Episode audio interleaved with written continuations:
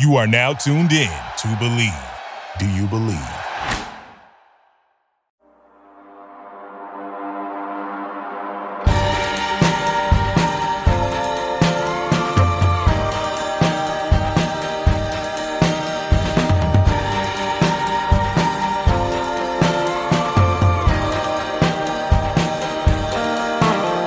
Thank you for tapping into some Untapped Keg. I am one of your hosts, RJ Zimmerman. I am here with my brother-in-law.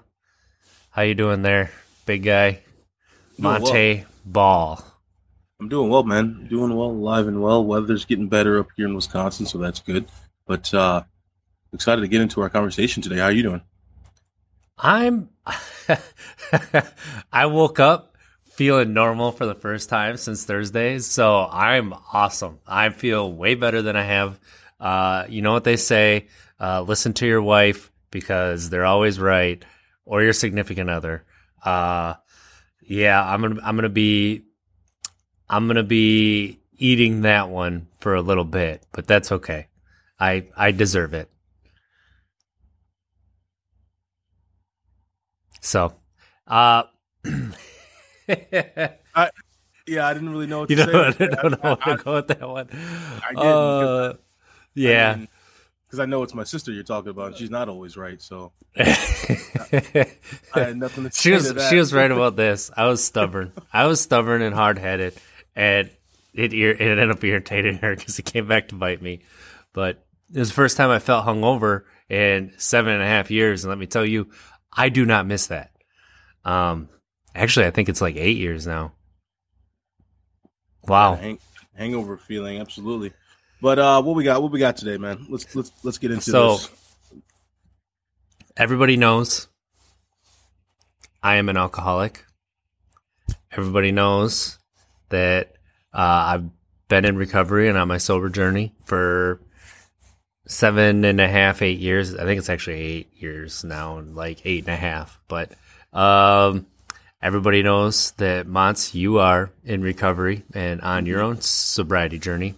And some uplifting news on Twitter from an NFL player, safety Jordan Poyer for the Buffalo Bills, uh, had a heartfelt, heartfelt Instagram post about his one year anniversary.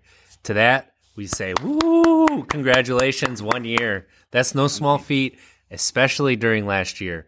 And he started right as quarantine started. Like that is unbelievable. That good on you. That is amazing. And um, don't let anybody tell you that you should be embarrassed. I understand the feeling of embarrassment, especially when talking about it. Uh, you're a big person to come out and try to help others by telling your story. Um, you know, we we'd love it if he wanted to come on and talk about his life and the changes that he's seen since he's uh, started his recovery and started on his journey. But he doesn't when when he's ready, when he's will wants to talk about it. Nobody wants to force you. Uh, we're also very small, so we understand we're kind of like last on the list. That's all right. Uh, you know, it's just it's awesome to see when people come out about it. Uh, something that that's something that the sober lady Nikki talked about last week was the power of the community and being able to uh, lean on one another and the positivity that we bring because we're all in glass houses. We are not going to cast stones. Um, you know, we are going to try and uplift you because we get it. You know, we, we've all had that bottom. And the bottom has different depths, but it's amazing. There is, however, this insidious group uh, on social media that tries to demean others for their own glory. And it's sad to see. And it's these gatekeepers that we talk about. And I'm talking about it in relation to Steve-O's tweet that he is 13 years sober, which to that we say, woo, congratulations. That's amazing. That is so awesome. It was during a filming of, uh, I believe, the last Jackass movie, uh, that he realized he needed to make this change or he was going to die. And it's incredible that he did. And somebody posted, uh, replied to him on Twitter, "Oh, 13 years, that's cute. I'm 39 years sober. Wait till you get to that." like, "Oh, congratulations, you are a jerk." Like 100%. Like you could say that's amazing, you know, I myself 39 years and I remember that at the beginning it was really tough and for you to hang in for 13 years, you know, it's still tough at 39, but uh, that's that's an amazing accomplishment. Like that's what we're here to do, man. Lift everybody up. Like wh- whether you're 8 days sober, whether you're 8 months sober, whether you're 8 years sober, I'm going to be there for you. I'm going to be there 100%. Like it's an amazing accomplishment. It's not easy, especially during this year. We cannot stress that enough. We cannot stress it enough. Um, I forgot what I was going to say. About, I'm sorry. uh, I talked a lot Steve-O. there. You did. Um, oh God, what I was going to say about Steve-O. Um, thirteen years. Oh no, no. What I was going to say was I, I I remember seeing somebody tweet something very similar, and maybe we're talking about the same thing, but he said something along along the lines of they were sharing obviously their sobriety journey, their their their number, their years, and somebody um, did something similar that gatekeeping that we talked about, where they put under it. Um, well, I've been 15 years, so you, you got a long way to go still, or something like that. And Oh, was that the smoking one? Somebody I think- posted like they were a month without a cigarette and it's been tough. But uh but I've been uh you know, I'm going to keep going and then somebody's like, "Oh, that like yeah, trying to like toxic masculinity it like bro, get out of here. GTFO. Come on. Uh, no, I, I do not think it was that one. No. uh, Well, it's sad because there's so many examples of it. there's a lot of examples. a lot. No, it was uh something something else, but uh, somebody commented underneath that person's comment and said, "How many how many years do you think you, that you can go without being a jackass towards other people?" And they said something like, "We'll, we'll all count with you." So You- that is that is a gift that keeps on giving. That's Twitter or like TikTok or you know when people absolutely band together to you know we all make mistakes. We all say things that we want to take back, and you could delete a tweet. You can delete you know a Facebook message and stuff, but uh, that how you treat people will always be remembered, and um, whether you mean to or not. Uh, that's something. That's something that still haunts me. Is from when I'm drunk. Is how I treated people, and uh, yeah, just be nice to people. There's no reason not to be nice to people. What's up, Lion? Great to see you. Uh, yeah. How?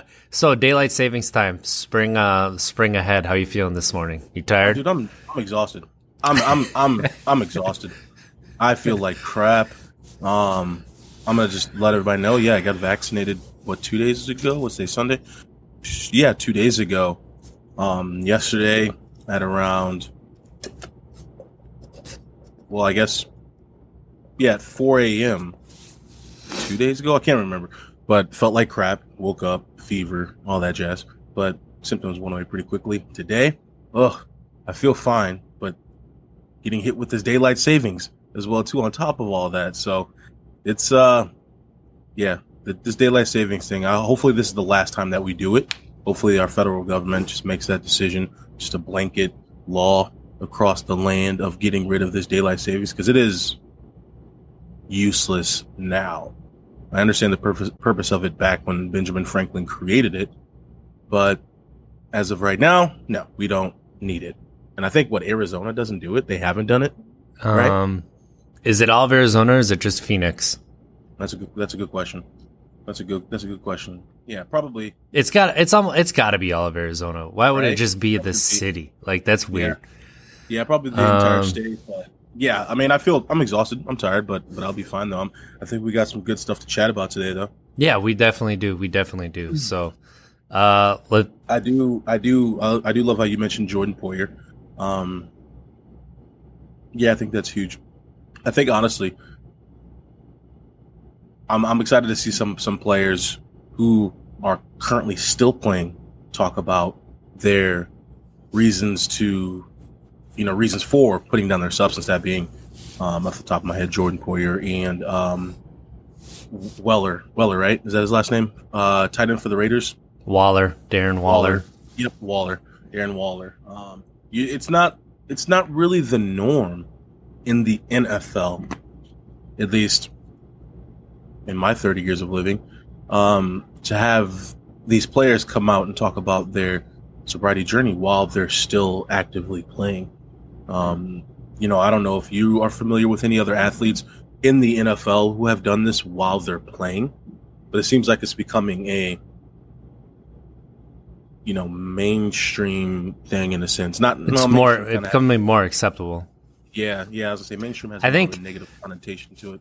As mental health has become more and more um, accepted in society, and especially when it comes to uh, professional sports, because I don't think it's I don't think it's a norm in any professional sport to talk about uh, substance abuse or uh, what if you rely on a substance. Like I'm just thinking about CC Sabathia a couple years ago.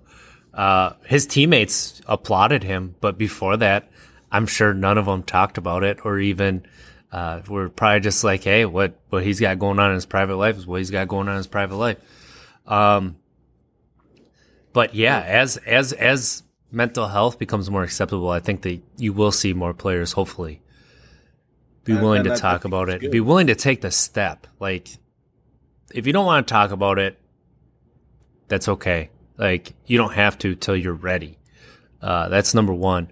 But taking that step is actually number one. I guess number two is you don't have to talk about it until you don't want to, but take the step if you need to. Right. If you need to for your life, for the betterment of everybody around you, for for everything. Everything will take care else will take care of itself. But uh if you have that issue, you know, take that step. Uh, yeah, I think it's important. Obviously, yeah, for the, the those athletes once they get to a comfortable position, comfortable spot in their lives, obviously speak about it. Um, I think it's important, yeah, to do so because yeah, you're you're you're playing in the NFL. Let's be honest, the NFL is the the largest sport in America, and you have that stage, that platform, um, to really speak on it. You know, as you have all eyes on you, um, in the sports community. So it's that's pretty cool stuff Absolutely. pretty cool stuff. We most definitely, just like we said earlier, applaud applaud Mr. Poyer for that. Um, Darren as well, and other players who, who are going to get to that point of finally feeling comfortable to share their story. It, yeah, it, it's just it's it's um, what's word inspiring, and we appreciate it, and we want to you know help uplift you, and you know that's why we uh, started Untapped Keg is to create the community to help uplift others because that's what maybe I know I wasn't really seeing it, and I don't think you were either. weren't really seeing it in your lives, so we wanted to create it. Uh, that's part of the reasons we took this step. And uh, I know that before we started this podcast, I wasn't that comfortable calling myself an alcoholic either, but um, I am. So uh, it's okay. There's nothing wrong with it. What's wrong with it is not admitting it and continuing to go down the road I was going down. So, um, taking that as part of our community, uh, you know, we, we want to welcome everybody. We don't, we aren't going to gatekeep. We aren't going to say, no, you know, you're not allowed or anything like that. Like, you know, if you can drink, if you can partake in all of life's pleasures, uh, congratulations. Like, that's just something that we can't do, that we have a weakness for, and we've admitted it and we cut it out. Uh, let's say you have a friend or a family member that is struggling and you're seeing that struggle and you know that they need help and you want to be able to help those people um you know maybe maybe we can offer a little bit of help here. So uh what do you got over there mons? Nice, nice, awesome segue, man.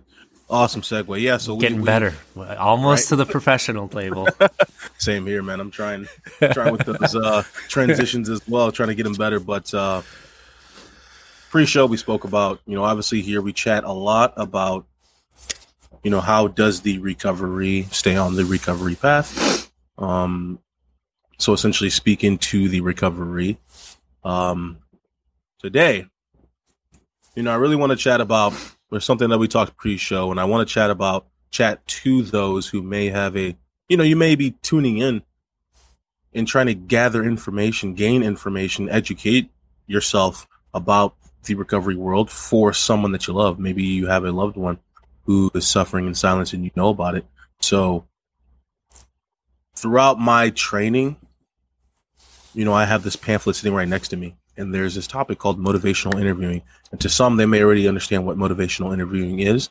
Um, in a sense, it's kind of self-explanatory in the um, in its title itself. But to those who may not understand what motivational interviewing is, um, before I kind of share some of the bullet points here, uh, you know, I can kind of just give you a quick little synopsis. But motivational interviewing is essentially when you're speaking to somebody who obviously you know and they know um, they're not heading in the right direction with their life. In a sense, it's it's like a lost soul kind of feeling. I'm not necessarily saying they are a lost soul, but it's kind of that feeling you don't really know which direction you're going in. Um, more times than not, um, at least in my um, experience, it's it's folks who um, you know have a substance use disorder. Substance use is just in your mind 24 7 it's like all you think about it's just there it's, it's just your focal point and this motivational interviewing is important because what you essentially do is you just chat with this person, express empathy, understand what they're going through, and try to talk to them and talk with them through how they can better their lives. What is it that you dream of? What is it that you want to do? How are we going to get to that? What are the steps that we're going to take? So, with motivational interviewing, real quick, I just kind of want to share this, and I don't want to want to get too, you know, mundane here, but I, I really just want to read this word for word, just so that people get a great understanding of exactly why we want to share this. So, motivational interviewing, you guys, mm-hmm.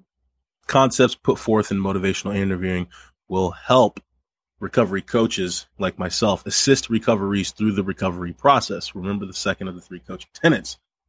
One big thing about motivational interviewing is asking good questions. When you were speaking to somebody, this individual of yours who you love, who is suffering in silence, it's all about asking good questions. The five key principles in motivational interviewing are express empathy, develop discrepancy, avoid argument, support self efficacy, enroll with resistance, also known as dancing with discord. So, obviously, it goes down to break down what each of one of those are my main one that I obviously love, and then I'll just stop there because I don't want to get too long winded on this topic. I actually want us to talk about it our own as opposed to just this book. But the one thing that I want to hit on today is in the motivational interviewing is the asking good questions, which is where they what I explained. But the biggest one is expressing empathy, you guys. Expressing empathy, identifying with the feelings, thoughts, and attitudes of the recoveree, communicating with respect and acceptance, encouraging non-judgmental collaborative I can never, collaborative spirit, being supportive and sincerely complimenting what the recoveree offers rather than telling, and then gently persuading and providing support. Expressing empathy.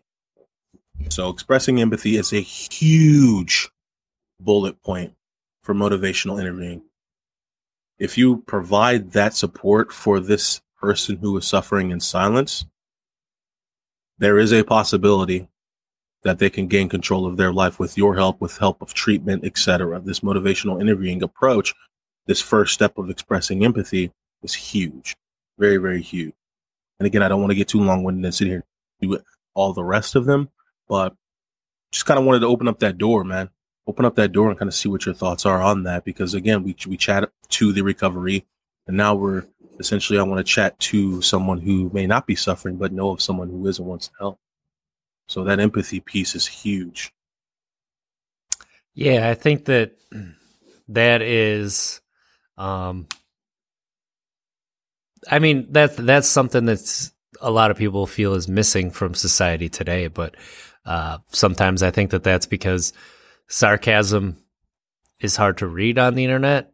Um, and then people end up taking it serious. And sometimes it is that uh, people can find others to accept like their views, no matter how horrible they are. But um, that that empathy, I didn't. I'm trying to think. Like when I was coming to terms that I was going to have to uh, start my sobriety journey and uh, give up alcohol. I had family members who would tell me I was an alcoholic, and uh, let me tell you that didn't go well. That did not go well for me or for them. Um, that, those were the nights that I went out and drank heaviest. Was when I was told, uh, you know, you're an alcoholic, and uh, it was like, oh yeah, I'll show you. And I'm pretty sure I drank the bar out of some booze that they had. Um, I would say, like you know, being being empathetic, like just not being argumentative is key, right? As you know, I said, dance with discord, but uh, people are going to be angry. You know, people are going to uh, have a little bit of self pity and denial, and everything's going to exist. But you just have to understand that's how it is. It's hard to accept, especially if you're not willing to. But uh, one thing that if you are going to have this motivational interview with uh, someone you care about and someone you love, A, it's somebody you care about because otherwise you wouldn't be doing this. But B, um, they have to walk there willingly. You cannot take the bottle away. They'll just find another one, no matter what that is, whether that's cutting you out of their life or not. Um, that trying to get people to walk to see that they have to keep that bottle away themselves. I mean, it's a delicate process. It is. Absolutely, absolutely. and I think I think you made some great points because what it is essentially what we're talking about here with motivational interviewing is again, you can lead a lead, you know, lead a horse to the water, but you can't make it drink. Um, and just like what RJ stated, yeah, you you you you gotta just meet them where they're at. You have to meet the person where they're at and understand exactly where they're at, and you're gonna understand that through the motivational interviewing process. But a big, again, a big piece of that is expressing empathy. You have no idea what this person's dealing with. You have no idea what this person may have dealt with this morning or or the previous night etc. So just expressing that empathy, having that empathy, like using it as a tool is huge. Off obviously, you know, instilling yourself with empathy is huge. But mm-hmm. I need for people to understand that that is a tool as well. Whenever you are trying to speak to somebody, we're trying to connect with somebody who you know and they know deep down they need to get on the recovery journey that is a very powerful one. And again, there's many more bullet bullet points here, but let's be honest, one of the biggest ones, you can't get to the rest of them if you don't express empathy, if you don't embody the empathic bone, if that was even a word. but you just have to have that empathy in you. You have to meet the individual where they're at and understand or try to understand why they are in the position they are ask good questions. These these questions that you should be asking should be open ended questions as well too. You shouldn't just say, you know, hey, would you like to go get some coffee? Which yeah, that's a great obviously starter point, but the questions that you should be asking maybe once you're sitting and getting coffee is so um you know, tell me a little bit about what you want to do with your future. Or is this the you know, are you comfortable with the direction that your life is heading in? Uh, well, that's not really a that's a yes or question because no. that's it, a yes or no question exactly. See, so it is it is not easy. You it's you not. do need to script it out a little bit and yeah. and have some like if they answer this way, then go this, and if mm-hmm. they uh some different questions and. I personally have not had to do this, so uh, I'm it, not speaking yeah. from a personal point of view here. I'm speaking like if I was talking to my old self, which I was right. hard. We just talked about at the beginning of the show. I'm hard headed and stubborn. Like mm. I am one of the most hard headed and stubborn people you will ever meet, like for real. Uh, Sometimes I'm so hard headed and stubborn, I'll be wrong, and I will still not admit that I'm wrong, and I know I'm wrong. Um, ask my wife. right? That, no, that's a good. That's good. That, that's So, a perfect example of how we. You got to keep crafting. Morning, it. Nick. Keep we do. it. We do need to work the- on my background. because at the end of the day, what we got to do with this motivational interviewing is, again, it's it's tough not to ask yes or no questions um, because it's just this is how we ask questions, you know, sometimes. But yeah, I guess just the easiest way, and we'll end on this point with this with this topic is just when you are asking these questions, just make sure that they cannot answer these questions with just a yes, with just a yes or a no. That's the easiest way to kind of make sure that you're asking open-ended questions because you want to challenge their mind. You want for them to pick their own answers and have to think on that answer and then say that answer out loud. Because then by saying it out loud, that provides that extra piece of accountability by them saying it out loud. Okay, now I heard what you said. So you can't go back on it now. I mean, I just heard what you said, how you answered it. So motivational interviewing is a very, very powerful piece. part of and you know something like uh you know what is what is the substance you're there to talk about? What is, what does that provide you? How does that make you feel when you're doing it? How does it make you feel the next day when it is no longer you know in your brain? Um you know maybe asking uh when you look in the mirror without any substance in you how do you feel about how does it how do you feel about yourself what do you see when you look in the mirror um, those those would have been things that would have helped me those questions would have helped me because those are part of why i talking to myself decided it was time to quit so thanks nick we appreciate that 60 bits you're number one Hey, you're number one man appreciate it. Thank you. Thank you, Nick. We- Always appreciate that. But no, hope everything's good in your land man so Huh? I said we hope everything's good in your land, Nick. Um, Yeah. yeah, those those kind of questions were open ended. Um, would would have made me reveal some truths about myself that I knew, but I never said out loud. That would have never come top to mind. Uh, you know, maybe would have helped me to stop a year or so earlier. Uh, that's those are the kind of questions that uh, I think are great, but also just being there and being willing to to just listen, just listen. That's what it is, man. I'm saying, I'm honestly, that's what it is, and it's, you know, it's there's obviously a lot of research. There's a, a significant amount of research that goes into this stuff, expressing empathy, understanding how to speak to people, understanding um, how to understand where somebody's at in their life whenever you meet them. Um, obviously, in this profession, but you know, you can't run before you walk. You can't, you know, walk before you crawl, and so at times many people need to understand that they need to just go back to just go back to at the beginning stages figure out that foundation repatch that foundation which is just understanding how to express empathy. And again we're going to just keep harping on that but that's just what it is. And we all are not you know completely blind to what's going on in america right now the lack of empathy that we all are seeing across the board, that being every social media platform, um, that being um, even in the sports world, unfortunately, that lack of empathy, it, it's just cancerous. Unfortunately, it's cancerous. And I think that if we all can figure out a way to keep preaching on that and figure out a way to teach more people how to tap into their empathy or maybe to enhance that empathetic side of themselves, again, I have to check and see if that's a word. I, yeah, that is think we empathetic. will- yeah, we will. Uh, obviously, we'll see some growth, and and then again, that's why we just harp on loving the the the recovery community, man. I, honestly, one thing that I've gained from the recovery community is it's like this weight has been lifted off my shoulders.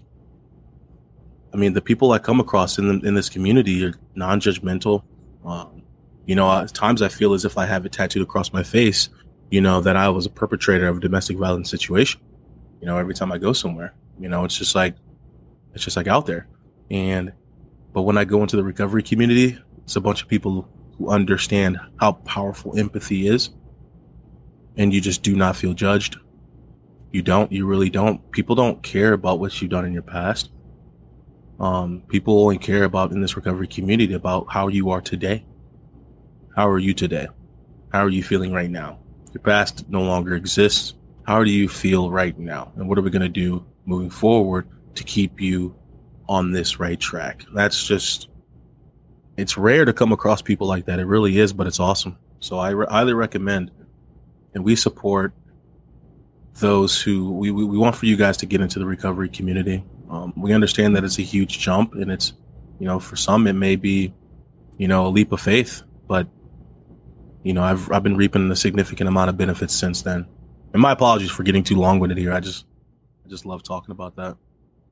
I mean, it's part of the reason that we, wanted to create this. Obviously, we talked about it before was the positive, the helping everybody, and uh, you know, we didn't have that in our lives. So if you don't have something in your lives, create it. And yes, we had it with our immediate families, and yes, we had it mostly with our uh, immediate friends. But uh, you know, maybe just even more so out there. Uh, I know my immediate coworkers, it wasn't there. Uh, my immediate, um, yeah, I've, I have had far fewer friends since I put the bottle down than I had during, Right. and that's something that we talked about, which is not necessarily a bad thing, but, uh, that it is it is something that you have to be ready for that uh, we want to be open about that that is one of the changes that is going to happen That's Um, an awesome topic. I love that topic. I love it. I do because it's that that topic right. You know, all the other stuff we talk about is not necessarily tangible in a sense. Like you can't really pick out and grab it. I mean, you can, but but when you talk about how you're going to lose some friends and how you will need to lose some friends when you hop on the recovery journey, that is like something you can literally see, um, and and like really feel. I guess in a sense, like I talked to maybe three people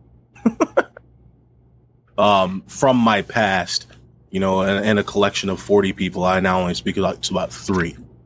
And that's about it.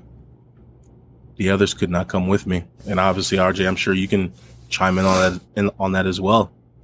Um, from those who you no longer speak with because they just could not come with you.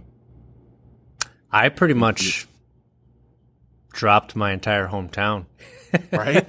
because that's the a i'm embarrassed about a lot of the stuff that i did. And my parents don't understand this um, which is fine.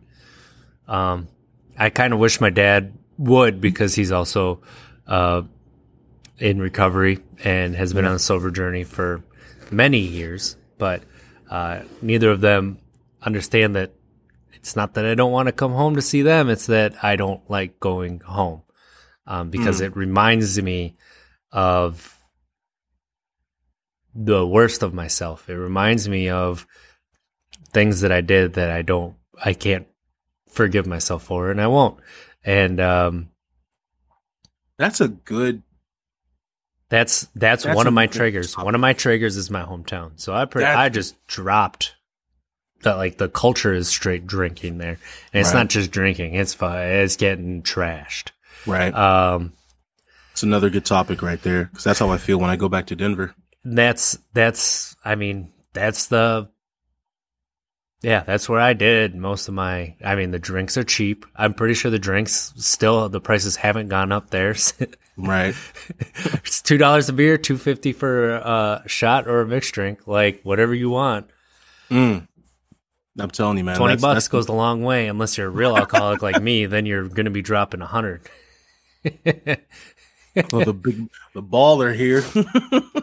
So, uh, yeah, No, that's, that's- just like that. That is the truth. That's I've not really talked about that before either, and Right. that uh, you know I've talked to about it with my partner, but um, I haven't really talked about it with everybody, and right. uh, try to explain that to like uh, my family, and they they think it's uh, them that I avoid, but I try to tell them that that's not the truth, and I don't know what to do in my hometown besides go to the bar. So that's also one of the things.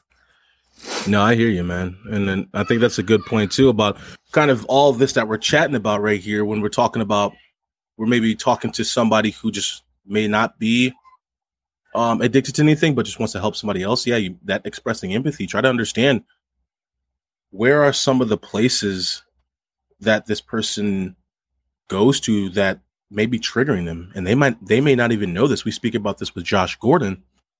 Um Flash Gordon is you know maybe the NFL was his trigger, maybe football was his trigger. And so for these individuals who you may be talking to, try to understand that just like what RJ stated where it's a his hometown triggers him and, and reminds him of his you know worst times. And that's that's triggering in itself. And so I just challenge people to make sure that they understand that that some people may be talking to people or going to certain situations or going into certain places, not really realizing that that is what's actually triggering you.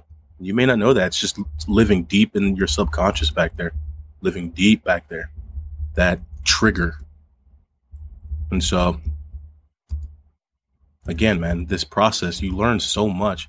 And as people see right now, you just see my eyes going all over the place right now because I'm just learning stuff right now in the 45, 50 minutes that we're talking. That's oh wow, oops. I just stopped the stream on accident. I need to change those dang controls. Uh oh. That's all good. Oh, and it's connecting. Uh, back on? Just wait.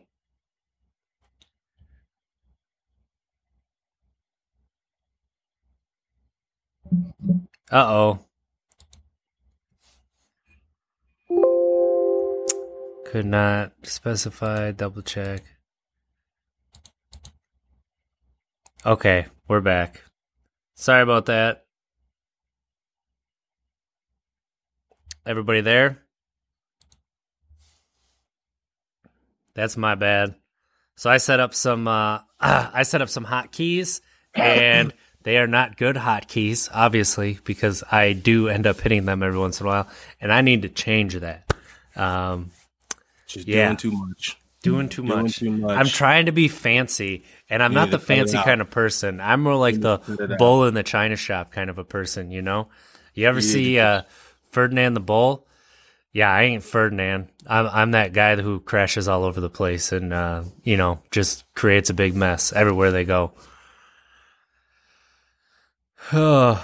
Uh, Lion just said, unfortunately, Wisconsin is a in a hole. Is that trigger in more areas than one? At Lion, absolutely. So, what we're speaking about here, yeah, is is maybe there's certain spots, maybe there's certain restaurants, certain areas in your location that trigger you, and you may not know that. Yeah, Wisconsin, absolutely, Wisconsin is a drunk state. Uh, it is. There's a lot of beauty to this state too. I'm not. I'm not gonna obviously um, ignore that but this state has a lot of uh, you know alcohol is advertised in a very different way here very different way um, and Just our peer to peer advertisement Yeah. is different. right I'm sober. Yeah.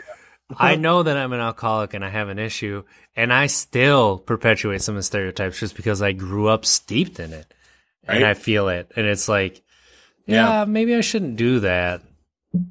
Right? No it, it, you're you're right man. Uh, and obviously yeah you, you can speak on this way more than i can. You know i've only been here off and on since 20 or 2009 uh, you've been here your whole life. So and you've been up north.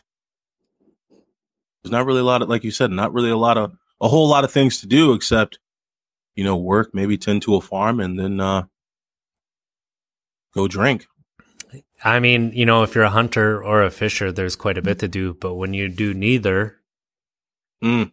uh, there's sports, and then uh, you know, drinking. right no that's i think what we're talking i love this conversation because okay again like we we I love how we're just throwing stuff out there today. Um, we're just throwing stuff out there. And again, when you tap when you tap into our Untapped Keg episodes, that's just how it's going to be. We're just going to be throwing some nuggets at you. Um, because again, we're never going to come into this situation acting as if we have all the answers. We don't. We're still learning. We're literally learning right now as we're talking, and that's the beauty about this process. So, but I like what we're speaking about here, where it's like I want for people to really, I want for people to really start challenging their friends, challenging their the minds of their significant others, etc. When it comes to, you know, if you really are bettering yourself, bettering your life, or if you're just coasting you know what I mean? Um, and maybe this is an entirely different topic that we may just, you know, shelf till the next episode. But I love this whole topic, this whole conversation about this wholesome aspect, this this embod, this just focusing on the inner self. And then once you get to a point to where you feel comfortable sharing that knowledge with someone you truly care about, um, that's just what I like to talk about. And and I don't really think I had that thought process all put together right there, but essentially you know what I'm talking about. Just really trying to help others out. And and that's just what the recovery community is. And that's why I just really, really love the recovery community. Absolutely. Yeah, no, I can. My ADHD can be all over the place. Right no, now. I know, I know, but like uh, they're throwing the, the you know the brewers out there for like uh, opening day, and I mean that is everybody gets drunk. I when I was in college, we used to throw it on the radio, sit out in the yard, and we'd play some catch, and you know put down a thirty pack, and then it was time to go to the bars afterwards. You know, Mm. um, let's see here, what else?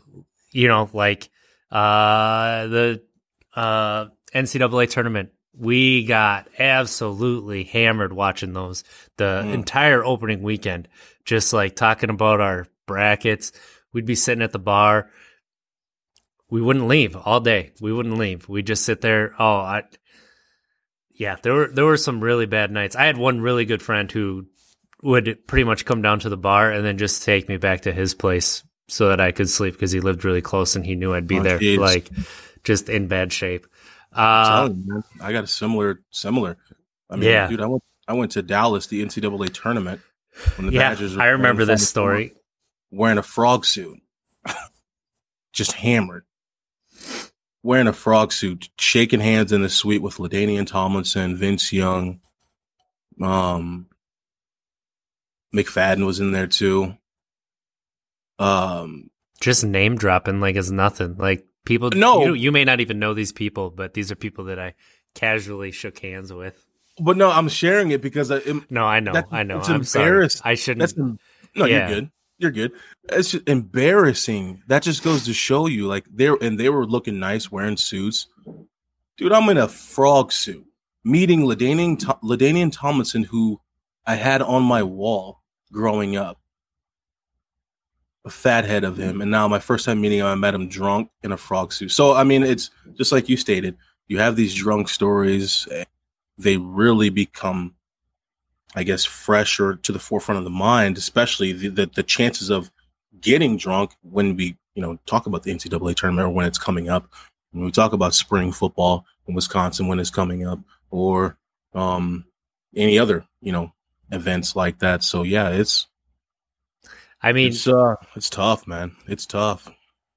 beer has always been um, at the very top of Wisconsin culture. Uh, the amount of microbrews that Wisconsin has had compared to the rest of the U.S. before it was cool is it's a lot more. Like beer has always been in the culture.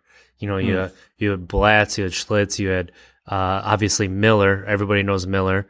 Um, you know, Stevens Point Brewery's been around forever. Like all of these Pabst Blue Ribbon, all of these very uh, famous breweries that everybody knows about.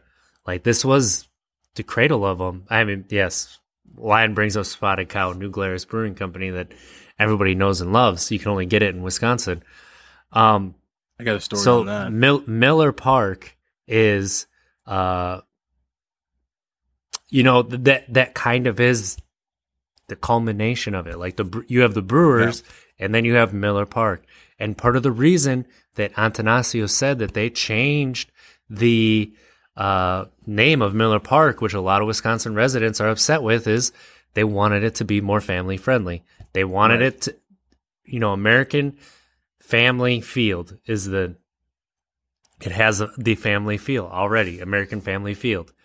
Um, I mean, I'll be honest. I think the name sucks, but I but I but I understand the mission. I I get the mission is. too. Right. Like to it'll in my heart it's always going to be Miller Park. But Right. that doesn't mean that you can't try and change the culture. There that is how you do it. That is how you do it. You make big changes. Exactly. Um Go against the grain. it's and it you know it's it's okay. P- people can handle their beer. People can have you know all the you know six. They can have a six pack of spotted cow sit in their fridge for a week. They can have you know uh thirty pack sit in their fridge for two to three weeks. I couldn't. Um, I think that I'm not in the minority in Wisconsin, and that's it's it's okay if it's not affecting relationship if it's not affecting your mental health your mental well-being. You Right. are relying on it. It doesn't have control of you. But it may Right. but it may. And that's part It is, it is definitely part of the culture. When you think of alcohol like a and you know culture in america like you're going to wisconsin uh you know like like uh Nick saying, you know, beer and cheese. We do have some fine cheese. Yes, we do. Uh More about the broad. fried fried cheese curds is where it's at. And you can't you can't even deny Mons. So It depends on the restaurant. But we will not name drop any restaurants right now in Wisconsin until uh they Grays. until they, uh, until they want to sponsor us. okay. Um, wow, no, we've talked about so many restaurants already. I know. no, but yeah, Nick, you're yeah, Nick. Uh, yeah, beer, beer and cheese for sure. Yeah. Um, you know, I don't know, man. It's again, we're kind of kind of getting close here to transitioning to another topic. Um, yeah, and and more- we're not saying it's evil. Right. Right. So uh, let, let me recap here. So we, we we had a good conversation, man, talking about um again, congrats to Jordan Poyer. We spoke a little bit on the um gatekeeping that we're still seeing, unfortunately, as well. On on on on really on Twitter. It seems like the, it seems like that's a huge thing on Twitter recently. Yeah, but honestly, Facebook is still the place you want to go if you want toxicity. But however, however, Twitter Twitter is very toxic because social media is toxic. Like Indeed, it is. Twitter is just sometimes you got to watch them, watch out for them. You know, Right. Those replies. Yeah, we're gonna try to get we're gonna try to get Jordan Poyer on. Um, yeah, we're gonna try. I'm gonna reach out. You know, I kind of just threw that out there, but I think we'll be successful. I think we'll be successful on that. Um, talked about some motivational interviewing. Expressing empathy is one of the the big ones. Uh, you know, I think it's one of those things too. When someone shares something very personal with you, um, don't try to. Here's a here's a here's a here's a big thing. Don't Oh. try to downplay it. Don't try to say, well, at least you know, you're still breathing. Well, at least you still have a job. Well, at least, you know, that they say literally in the training I went through, never use that verbiage. Well, at least. We say that, we use that because we feel as if we need to respond. We feel as if we have to say something to somebody when they share something very personal with us. More times than not, just saying man that's man or or you're talking to a woman of course uh you know just be like man that's that's tough. And i'm i'm very fortunate that you shared that information with you. And i'm here to help you any way that i can. That's it. That's it. That's really all you have to say. I mean because we at times feel as if we need to say something that's going to help that's going to help right now if someone shares with you hey man, you know, I'm dealing with some serious stuff at home, maybe going through a divorce. Um, you know, you shouldn't say, well, at least you guys are, you know, still gonna focus on your kids, um, and be great co-parents. No, it's it's don't use that verbiage. Well, at least just say, man, I'm I'm I'm I'm sorry to hear that. I'm sorry that you're going through that. I really am, and that's some heavy stuff. And and you know, I commend you for for sharing that information with me. Just showing that empathy like that, you know, you can help that person take leaps and bounds to whatever it is they're searching for, whatever it is they want, that mental health, uh, that that whatever it is, just just just being there for them is an awesome thing. It really is. I think one thing too, going off what you're saying, like that's perfect for having any conversation. Exactly what you're talking about. Um, but also, um, try not to necessarily relate. Mm. Like, uh, yeah, that's another one that too could that I had to that would come off as possibly condescending. Um, or trying to compare. yeah, like Mhm. that's what it could be is looked at as not you, you're coming from a great place. You're trying to be empathetic. You're trying to relate to somebody, but try to hold back on that. Try not to because um, you know it, it. It would be tough to come off that way uh, sincerely. Yeah. Yeah, I'm just thinking. I'm just thinking about it, and like, uh, it, it'd be very difficult to to do that sincerely. Uh, that that would be that would be an extremely fine line to walk. It is. And it is. I, would say, you know, if, if you strayed away from that, I think you might have a little bit more leeway than you Hmm. would if you go down that relation relation hole because you you, you could Yeah. be condescending and create a, Mhm. a combat there. So. Yeah, you just gotta. We're essentially what we're just saying is just telling people just to make sure that you're focusing in and trying to craft your responses to to people. Um, again, you feel as if at times when you hear some bad information, some uh, from from someone, you feel as if you need to try to find something else in their life that they can focus on in the moment that is going well for them. Some people don't like that. Some people don't like that. Well, at least you got this. So we, we spoke on that. And then RJ just made a great point as well about the comparison. In those moments, you feel as if you, you know, need to relate to that person just so that they don't feel as if they are alone. Sometimes that's okay, but sometimes it's not. Obviously, it depends on your audience. Sometimes people don't want to know or hear that you're going through the same thing they're going through because they're going through it right now. They're in the midst of their chaos, their own chaos. Um, so just expressing that empathy with them, just thanking them, honestly thanking them for sharing it with you or having the courage to share it with you.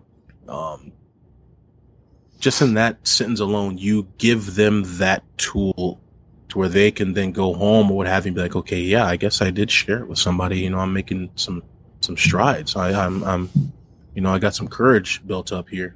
So that's why this is an awesome, you guys, awesome tool right here. For those who are just listening in on our audio, I have the CCAR Recovery Coach Training Book, where I do a lot of reading in, uh, and there's a lot of good stuff in here. And this topic right here, motivational interviewing, is important. Important for those who want to help others. Um, I've been talking a lot this late, this later half of the episode. no, no, you haven't. No, you haven't. You've been talking the perfect amount. um, yeah, I mean, you know, talking about recovery coach, you and I talked about this earlier this week. Like, uh, you know, you just completed your training and you highly suggested to me to do it, and I think that that was a it is a fantastic idea, and that's something that I'm going to be doing is Heck yeah. becoming a recovery coach. So, uh, I won't just be shooting from the hip. I'll Right. actually be able to, uh, uh, you know, talk about Yeah. from a place of of some knowledge and be able to help. And I'll let you have Um, this pamphlet. You can take I this would- book.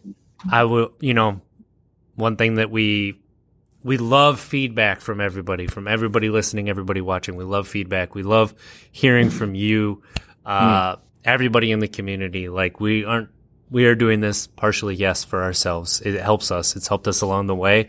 Uh, it helps us all the time. But we also, you know, we want to create a community. We want to create a place of uh, love and acceptance. And um, you know, we, we love it when you reach out. So feel free to send us anything. If you know somebody who's struggling, if you're struggling, if uh, you just want to talk, you just, you know, whatever it is, you know, untappedkeg at gmail.com. untappedkeg.com has all our information. untappedkeg on all social medias. We answer DMs. Uh, I've been trying to watch the comments on YouTube more closely.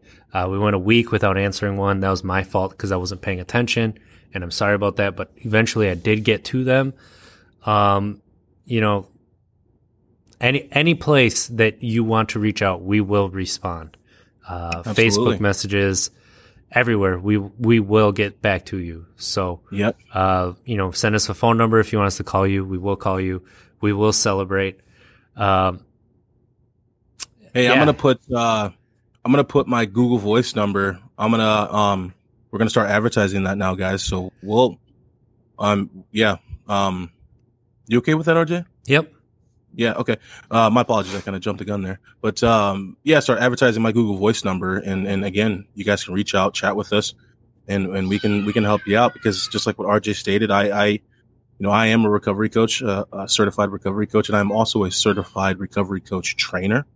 So I can now just train people on my own to become recovery coaches. So to everyone listening, if you want that training, please reach out. Um, honestly, you will just be speaking with me, and and I can get you a certificate, and then you can actually get paid. Um, you know, again, obviously that's not the main goal of becoming a recovery coach, but obviously, you know, some people want to that's use it as supplemental income, or some people want to use it as their entire income uh, of of you know being a recovery coach. So it's a very lucrative opportunity, and then also the the biggest reason, the biggest goal, the the greatest gift that you receive is helping people to where you almost feel bad for getting paid for it. Yeah, you almost feel like you shouldn't get paid for it. Right. So, just wanted to share that. Uh, Absolutely. So, you got anything else? Want to get into some games or what? Or Played some more. yeah. I mean, going going off of that, uh, you know what what we use uh, to kind of take up some time because when you you know enter recovery and your own sobriety journey, you find yourself with a lot of time, and eventually you find yourself with a little bit more energy. So uh, we like to use stories. We you know play video games a lot. Um, so uh, yeah, I, I the Outriders demo just came out, which is a very very interesting game. Uh, I jumped into it yesterday for the first time finally. Um, it's like Gears of War mixed, and it is a little bit, but it's it's something a little different. I don't know quite to put put my hands on it, but it's a little bit like Destiny. It's a it's it's a little bit more like um, it's not mo- it's a little bit more like Mass Effect than Destiny. what's it called? Outriders. Oh, oh yeah, yeah, yeah. Yeah. So like uh and then it's co-op, it's like three player co-op. So this I'll have that downloaded today. yeah, yeah, it it is uh it's very it's very cool. It is very cool. So um Okay, I'll check it out. Yeah, yeah. I so I like far I like it. It's a free it's a free demo. It comes with like the first three story missions or something like that. It has four side missions. You could play it as much as you want. You can have as many characters as you want. And then all the progress that you make in the demo carries over to the game if you get the game. So you will not have to play any of this over again. Even though they probably it'll be more polished in the real game and there'll be a little bit of differences, but you Right. can have as many characters as you want. It's crossplay with everything. It's coming out on all platforms. So you'll be able to play with anybody no matter what system they're on.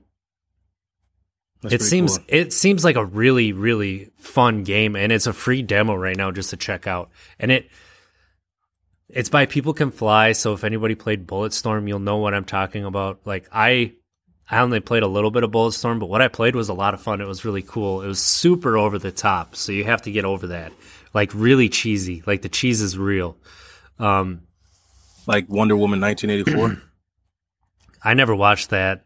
Um, I know that you love referencing it because it's like in your top three of favorite movies. But no, that's the worst movie I've ever seen.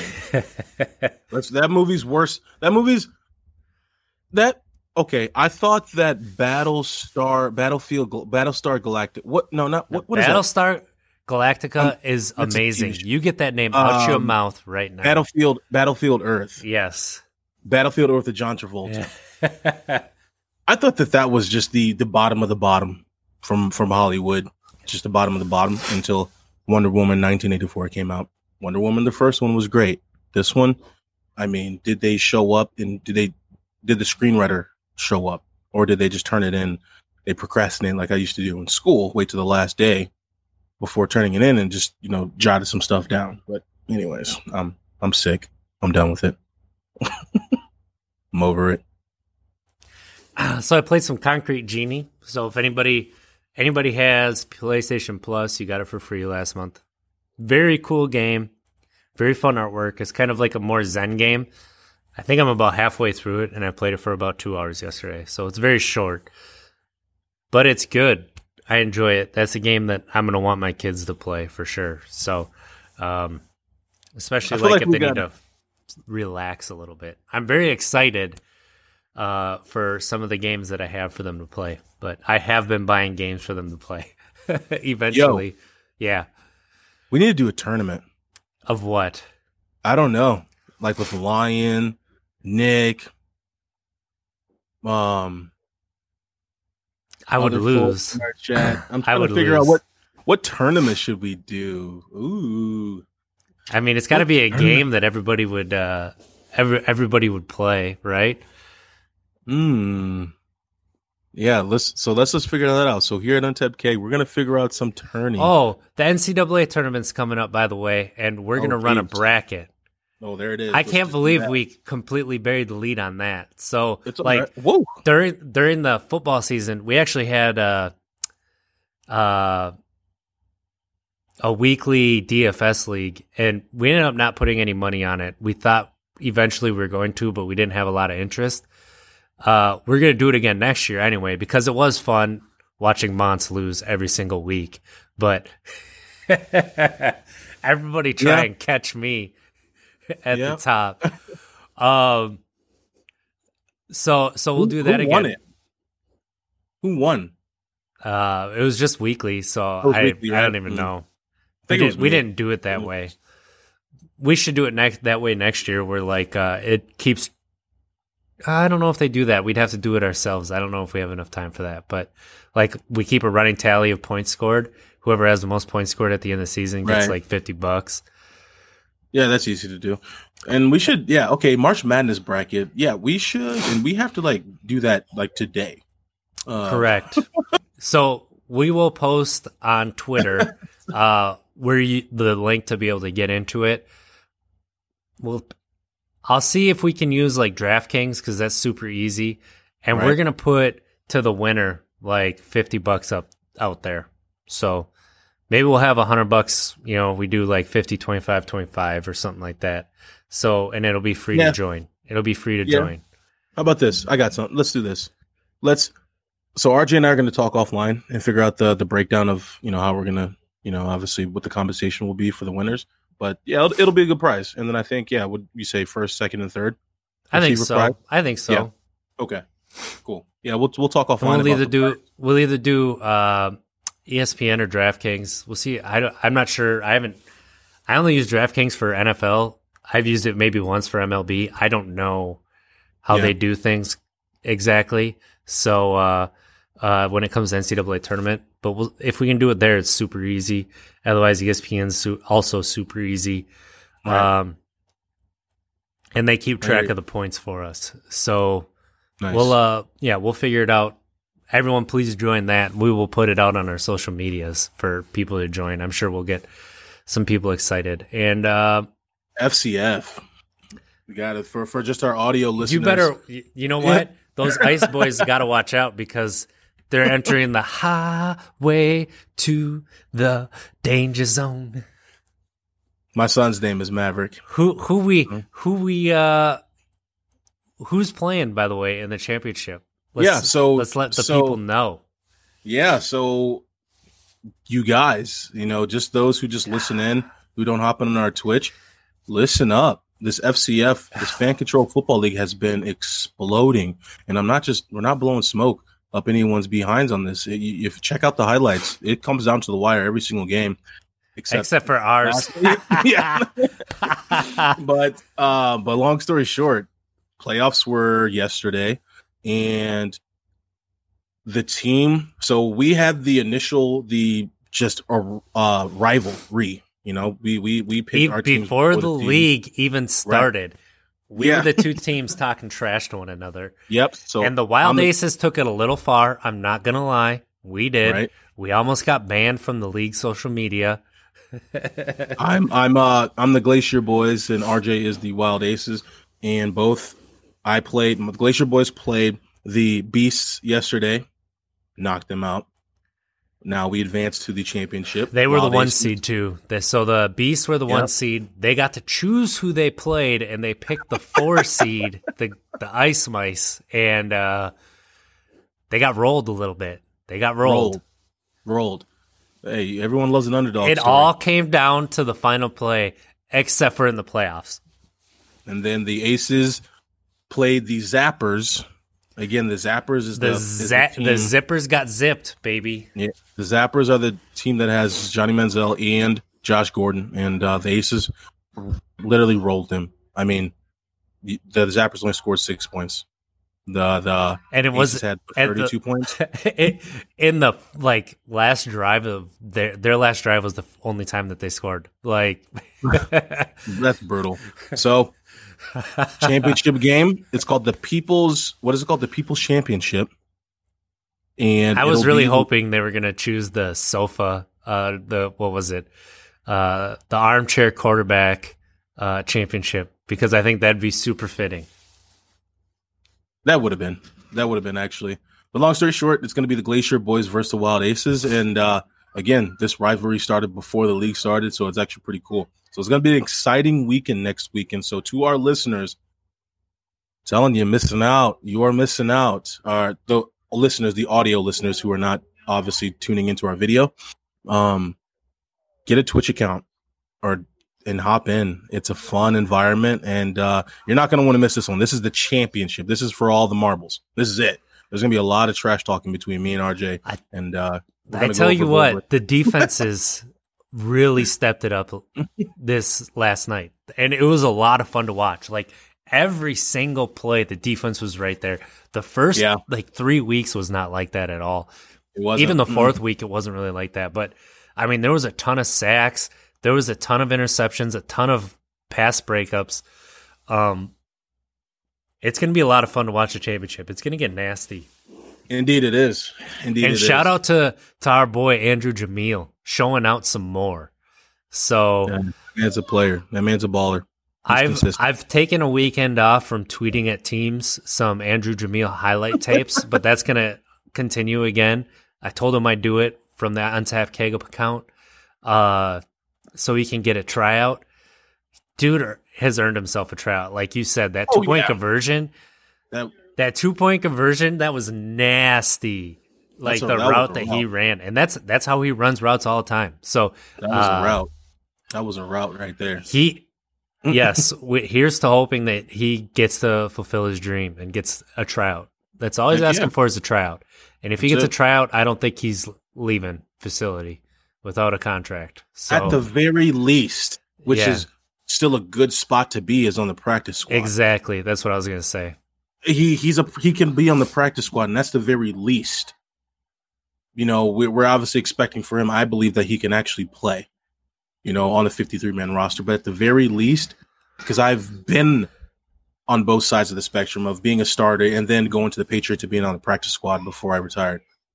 I've seen it. Practice squad players, I've he's better than wide receivers that I've seen on the practice squad.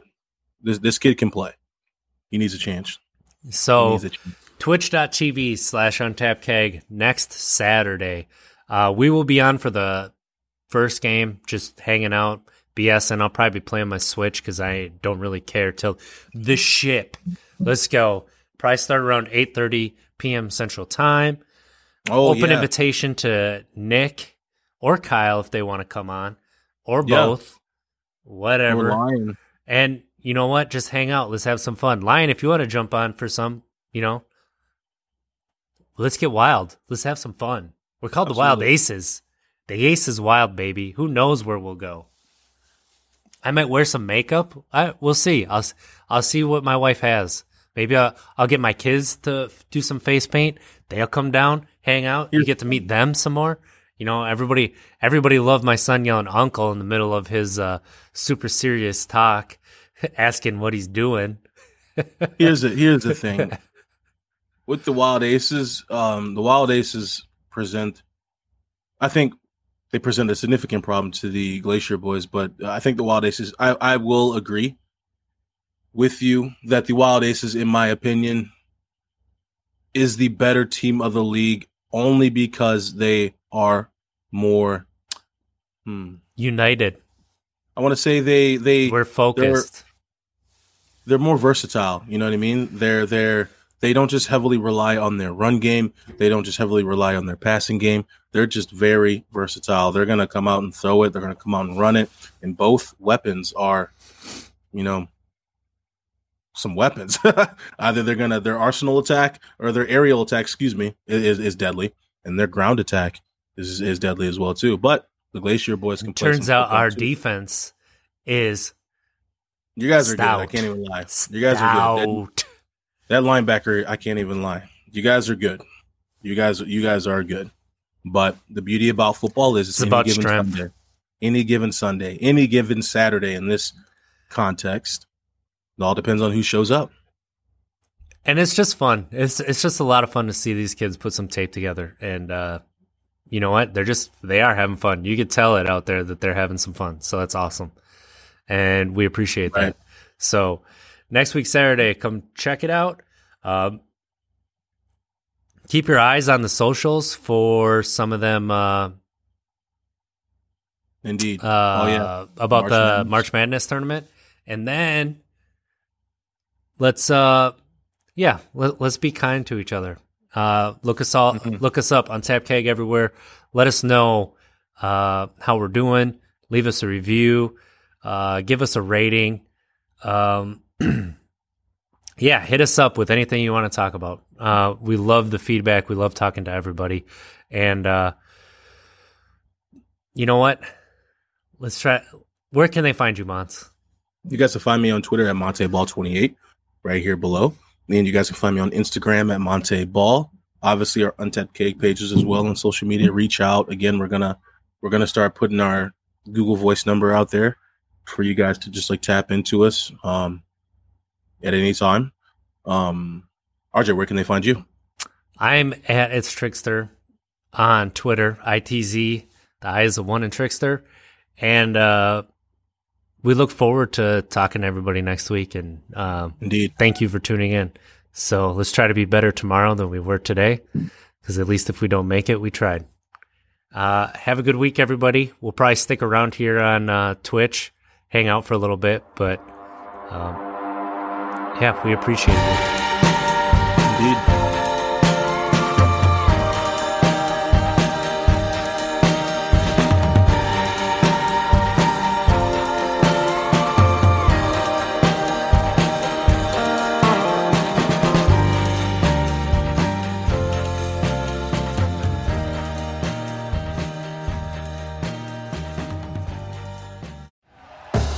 Thank you for listening to Bleav. You can show support to your host by subscribing to the show and giving us a five star rating on your preferred platform.